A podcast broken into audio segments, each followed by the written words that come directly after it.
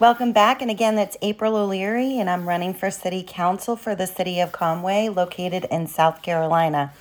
And as I prepare for the upcoming election, I want to take a moment to talk to you about something that's very near and dear to my heart and the importance of our beautiful parks, particularly the Waccamaw Riverwalk Park.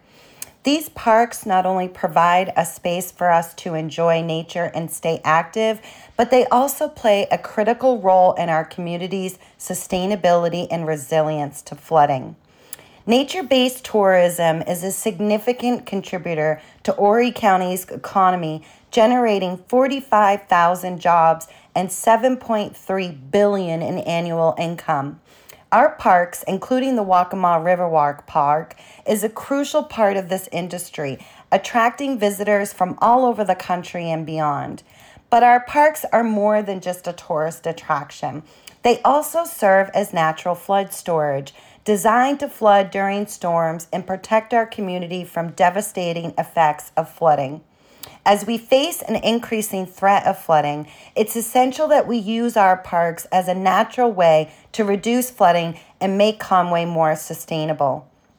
Conway has already made significant progress in becoming more flood resilient, but there's still more work to be done.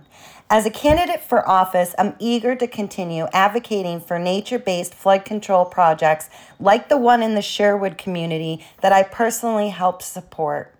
If elected, I will be a champion for flooded families and work to create creative nature based projects that retain and convey water more efficiently and effectively, also helping to protect our families and our future. Our parks, including the Waccamaw Riverwalk Park, are a critical part of the community's resilience and sustainability. I urge you to support these valuable resources and vote for a candidate who will fight to protect them and the families I hope to serve. As always, leading with love and loyalty, and thanks again for tuning in. Take care.